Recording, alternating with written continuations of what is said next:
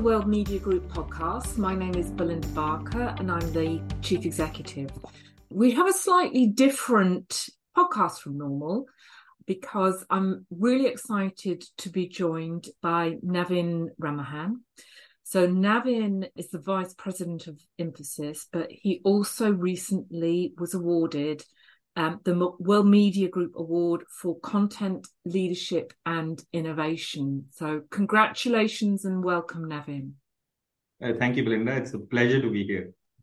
Specifically, the work that the judges looked at, one of the comments I picked up on was it was in, in very impressive how you were able to bring a campaign in what is essentially a, a, quite a tricky category in a very rich way. Now you you live and breathe Infosys, and I know what an incredibly enormous organization it is. But uh, quite a lot of our audience may well be at the beginning ends of their careers, and they may not be as familiar or familiar at all with the Infosys brand. So I hope you don't mind just starting off explaining a little bit about who, who and what Infosys is. Sure. Let me start from the very beginning then, Linda. So Infosys is a, a large global uh, IT services and consulting organization. We started off around 42 years back with a seed capital of around $250 with seven founders. And today we are about $18 billion in revenue. We have 330,000 employees globally, and we are in 56 countries managing uh, our clients' businesses, which is really around digital transformation. So, in essence, we really look after the entire technology spectrum of uh, large enterprises who are our clients, and these are enterprises which are the global 2000 the fortune 500s uh, of the world so really managing different kinds of work related to their technology transformation uh, that's what we really do. Just to give you an example, imagine an iconic automaker which is really looking at their cloud transformation to really look at how cloud can impact their connected cars business. Similarly, a government organization which is looking at implementing a lot of strategies for the SME businesses that they want to do using blockchain as a thing. So we help them implement a blockchain strategy to for their small and medium sized industries within within their constituents. We look at AI to really help tennis players improve and manage their games. And that's one of the works that we do with sports organizations. So, in a sense, we manage uh, the entire technology spectrum of uh, medium to large enterprises uh, around any kind of uh, challenges that they face, which technology can really solve. Uh, but I would like to define Infosys more uh, in a different way. And I think our purpose statement really helps us define us much better than data points. We really define ourselves as an organization which is there to help amplify human potential to navigate the next in terms of for people, businesses, and communities. And that's what we really do. And I think 42 years back, the value systems that the uh, founders had put behind the organization still rests in terms of how we go about doing our business and one of the things that we are really proud of is really we are considered very advanced in terms of our ESG strategies. Uh, we became carbon neutral in 2019, 2020, much 30 years ahead of the Paris Agreement. We've been carbon neutral for the last four years. The other thing that we do in the social sustainability space is that we are now implementing a strategy of really reskilling about 10 million people with digital skills. Uh, we are already halfway of the mark. 5 million people are already on a platform that is provided free to enable people to learn digital skills. So we are very proud of doing things which are beyond business. I don't think we can call this beyond business because now ESG is a core part of every organization's strategy. Uh, and from a people perspective, I think learnability is one of the core strategies of Infosys. We have probably the world's largest corporate university in Mysore, where we train close to about 15,000 people simultaneously. So, learning and constantly evolving ourselves to learn new technologies and bring that to our clients' business is, is core to us. Uh, so that's what we do. It's really about amplifying human potential really for people businesses and communities. And that actually defines infosys a lot more than the technology definition of that we are an it services company. I think we are a people company that uses technology to really help our clients better.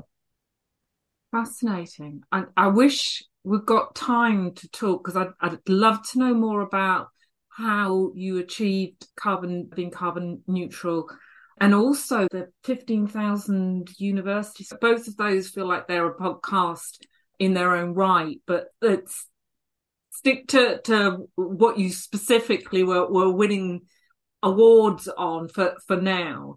And actually, before we get to that work, I, I'd like to know a little bit more about you.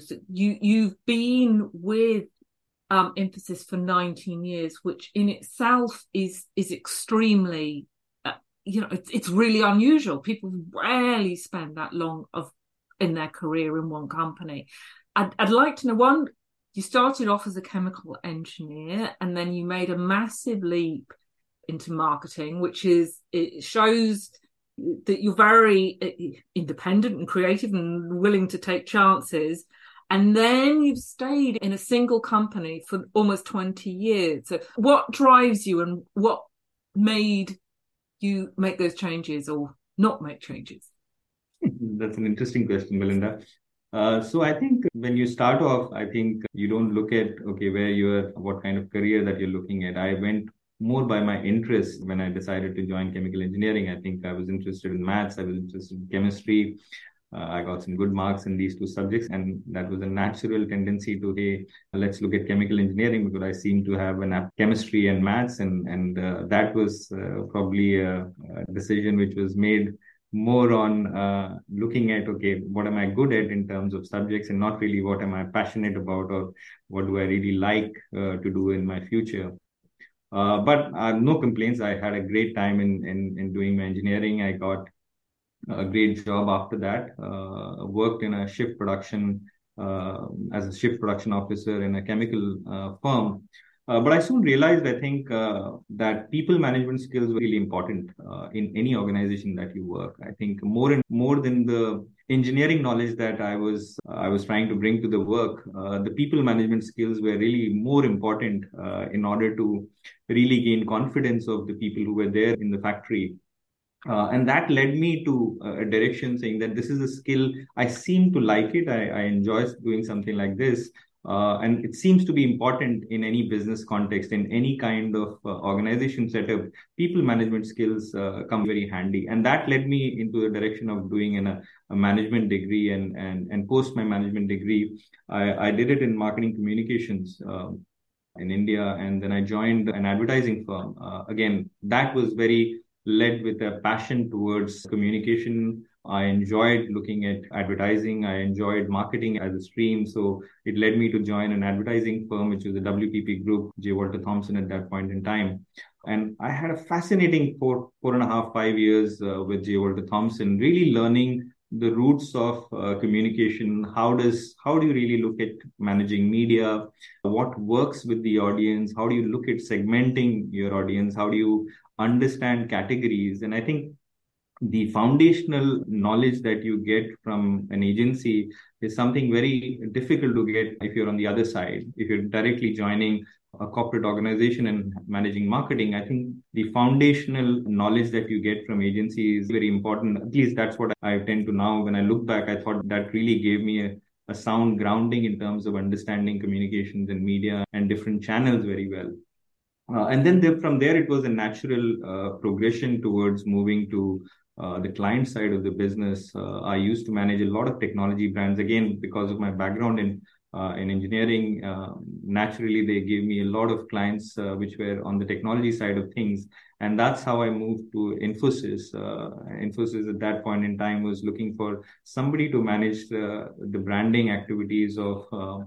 Uh, the banking products division of Infosys. Uh, it's called Finacle. Uh, it's one of the shining products uh, and brands coming out of India. It's a product uh, brand, uh, which is a banking products division. We manage core banking applications of large banks globally. In fact, there is a stat that 15% of of the population, global population, is uh, banked by Finacle uh, in some sense. So uh, that's the kind of application that Infosys has been building for a long time now a majority of the banks globally run on run on Finacle.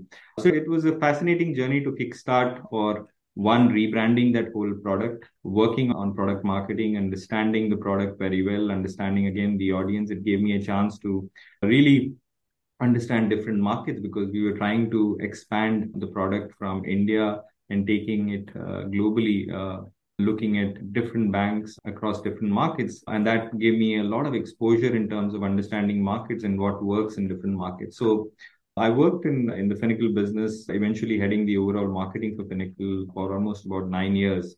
And then from there, I got an opportunity to move to the services side of Infosys business, which is the largest component of Infosys business that happens. And for the past 11 years, I've been working on the services side. Now I head marketing for all the business verticals of Infosys which is so we have large financial services uh, business, we have a manufacturing business, telecom business. So there are marketing that we require. We call it field marketing or industry marketing. So I lead overall industry marketing for, industry. but I also manage a lot of uh, corporate functions. Uh, like I manage the overall global partnership, tennis partnership, uh, which is a brand partnership. Uh, that's something that I manage. Uh, I manage large events, customer events for Infosys. Uh, we have one called Confluence, uh, which we run across all the different geos that we have. Uh, I also manage Europe as a region. Uh, that's a new portfolio that I've been handling for the last uh, four and a half years now.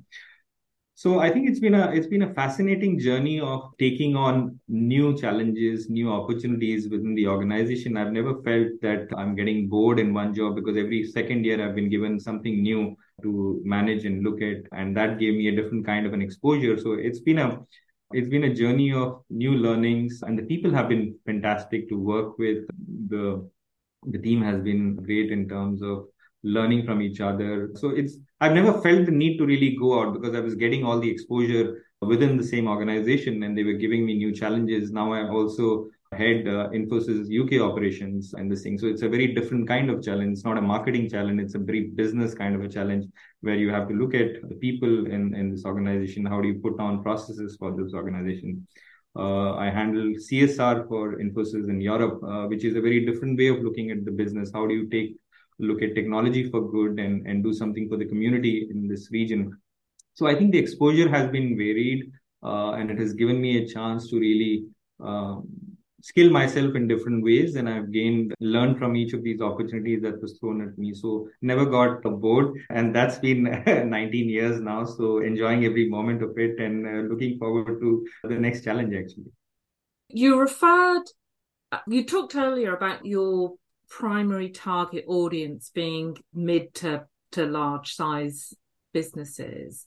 And you also talked a little bit, or you just then about the tennis, which is was one of the campaigns specifically that that you got the award for. Um, I'd be fascinated to know what made at, at a fundamental level what made you think that the content was the right approach and then how you got into the tennis partnership? Because it's interesting because you've done it in a very different way than most big corporations do, do, it? I think it's a very interesting question, Belinda. At Infosys, we follow our con- our content marketing approach with a theme called unmarketing. We call it unmarketing. It's a very value driven kind of an approach where we are not really marketing the technology, but we are creating marketing with the help of technology so that that really is the approach that we have put down in this unmarketing. So it's not marketing the technology but it's to create marketing using technology itself. So i'll try and explain it uh, in a way that we we rather than creating tv commercials and all kinds of campaign we want to create products and services and platforms using our technology and that becomes our marketing itself. Uh, and tennis is a great example uh, of uh, what we are doing in, in, in the content marketing approach, where we are actually building a digital platform for ATP, which helps players and coaches to understand statistics much better. It helps fans to really engage with the game in a much more immersive way, uh, which they wouldn't have done if they had just uh, watched the game on TV. Uh, if you go to our platforms that we have created on the website, they understand the game in a much more granular way, uh, and that improves the fan engagement level uh, within the website.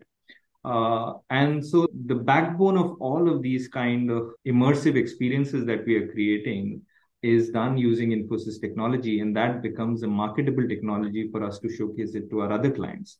So we be, go beyond the core core audience of just the tennis audience, tennis stakeholders, to our other business uh, audience to show them what we can do with data that we are getting from, say, tennis data that we are getting from all the matches, it can easily be done with the retail data. It can easily be done with manufacturing data. So the similar principles of what we have been able to create using technology for tennis can actually be also be created for uh, other businesses. So that has been our philosophy in terms of an approach of marketing where the technology that is used for creating products and services and platforms and digital experiences that we create for any kind of business we use that itself to market ourselves and that has been the differentiating factor because it brings in uh, authenticity it brings in value in terms of what we are doing. We are we're talking from a place of uh, knowledge uh, and the clients appreciate that you actually know what you're really talking about and it leads to meaningful uh, engagement and conversations with them. And that has been the most successful thing for us over over the last 8 years that we've been associated with tennis. And now we've taken this model even to our other partnerships. Like we have a partnership with the economist group where we have built their entire sustainability platform it's called the sustainability project and one of the problem statements that they had come to us with was that their sustainability content in the Economist website is spread across the whole website. They don't know where, who's reading what kind of content, and they wanted to bring all of this together, but in a way that it is personalized, in a way that it becomes they know a lot about their audience and what they're consuming, and how can we then target them much better. So we created a platform for them. Uh, it's live on the Economist Impact website it's called the sustainability project. So every content related to sustainability is now in a single place, and the economist team is now able to target their audience for, of sustainability in a much more sharper way. They know they completely understand what their audience is reading, how much are they liking it, how much time are they spending on the content. And so it gives them new insights in terms of what are the new things that they need to do in this space, what kind of content is being liked. So it's almost like a Netflix kind of an experience that you're bringing to a sustainability content that is there. Similarly, we are creating something called as a value chain navigator with them, uh, which is a digital tool to look at how organizations around the world are looking at their scope 3 emissions now, while these are projects which are delivering business value to the economist, it is actually helping us from our thought leadership perspective in the sustainability space. So, tomorrow, if I go to a manufacturing organization, I can actually show them the work that I'm doing for the Economist Group uh, around sustainability and what we have created. So, it helps us build our credibility in the sustainability space.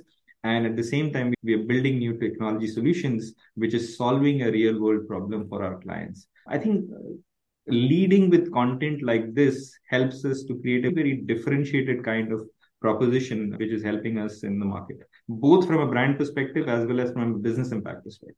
I'm i'm, I'm going to admit to being slightly thick because i have we've had this conversation before and i've read your case study and and by the way anyone listening to this you can go onto the world media group website and you can read the whole infosys case study um, for yourself, and I would really recommend that you do that. Do that. But your unmarketing and how you explained that and how they integrate. I it, I feel like the penny has finally dropped, and I really get what it is that that you're trying to achieve.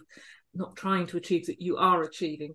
So perhaps before we finish this, I've been you you are a specialist but I so I'd like to pick your brains a little bit about how you feel content marketing not just necessarily for you at Infosys but but more broadly. It, it's been a big trend over the years.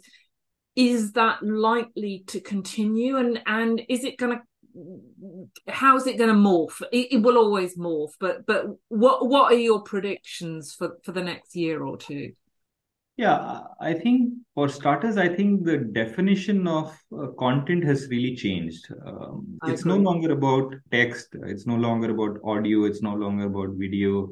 I don't think it's no. It's uh, anything about information. Also, I think at least what we are seeing in the market, it's a lot about content being experiential and content being immersive. That's what we are seeing. And how do you really so if you look at it, every year the number of digital channels and mediums are increasing. Whether it is Web three, whether it is Gen AI now, whether it was Metaverse, I think uh, every each of these trends have uh, probably a hype cycle. Uh, and I'm not saying that as marketeers we should not ride uh, some of these uh, hype cycles. Uh, I think we should, but I think we should write it in a way that it is furthering the brand's narrative. I think that is the most important thing. How is it really adding to your brand story? How is it making it relevant to the audience that you're really trying to target? How is it relevant for the business that you uh, are in? I think just creating content for the sake of creating content is not really helping. How are you really writing some of these things in a way that it is solving a specific business problem and uh, it is contextual to the business that you're in and it is furthering your brand's narrative. So I'll give you an example on this. Again, one of the other media publications that we work with is uh, Financial Times. And Financial Times, about two years back, they came to us with a business problem. And their problem was this they said that we feel that the world of journalism is going to be very different in the next few years we feel that a lot of people would want to contribute to the content and not just be passive listeners or the audience of that content. They would want to contribute to that content in, in some way. They call this as participative content. They call this whole phenomena as participative content, and they wanted to understand what can we do in a way that we involve and engage our audience in in in participating with our content I may not like the the conclusion that a particular journalist who's written a story to be, but I'm I want a slightly different kind of a conclusion to this thing. So how do I participate in a content like this? And we brainstormed with the visual journalism team of Financial Times, and we came up with uh, with a gamification of the entire content. We created something called the FT Climate Game because at that point in time, it was I think COP27 was about to come, and we were really looking at how can we bring in a content which is relevant at that point in time but not create an article or not create uh, another paper around that thing? But how do we really engage the audience which is interested in a topic like this? So we worked with them and created a game. It's called the ft climate game. You can just type uh, google it and, and type on financial times climate change game.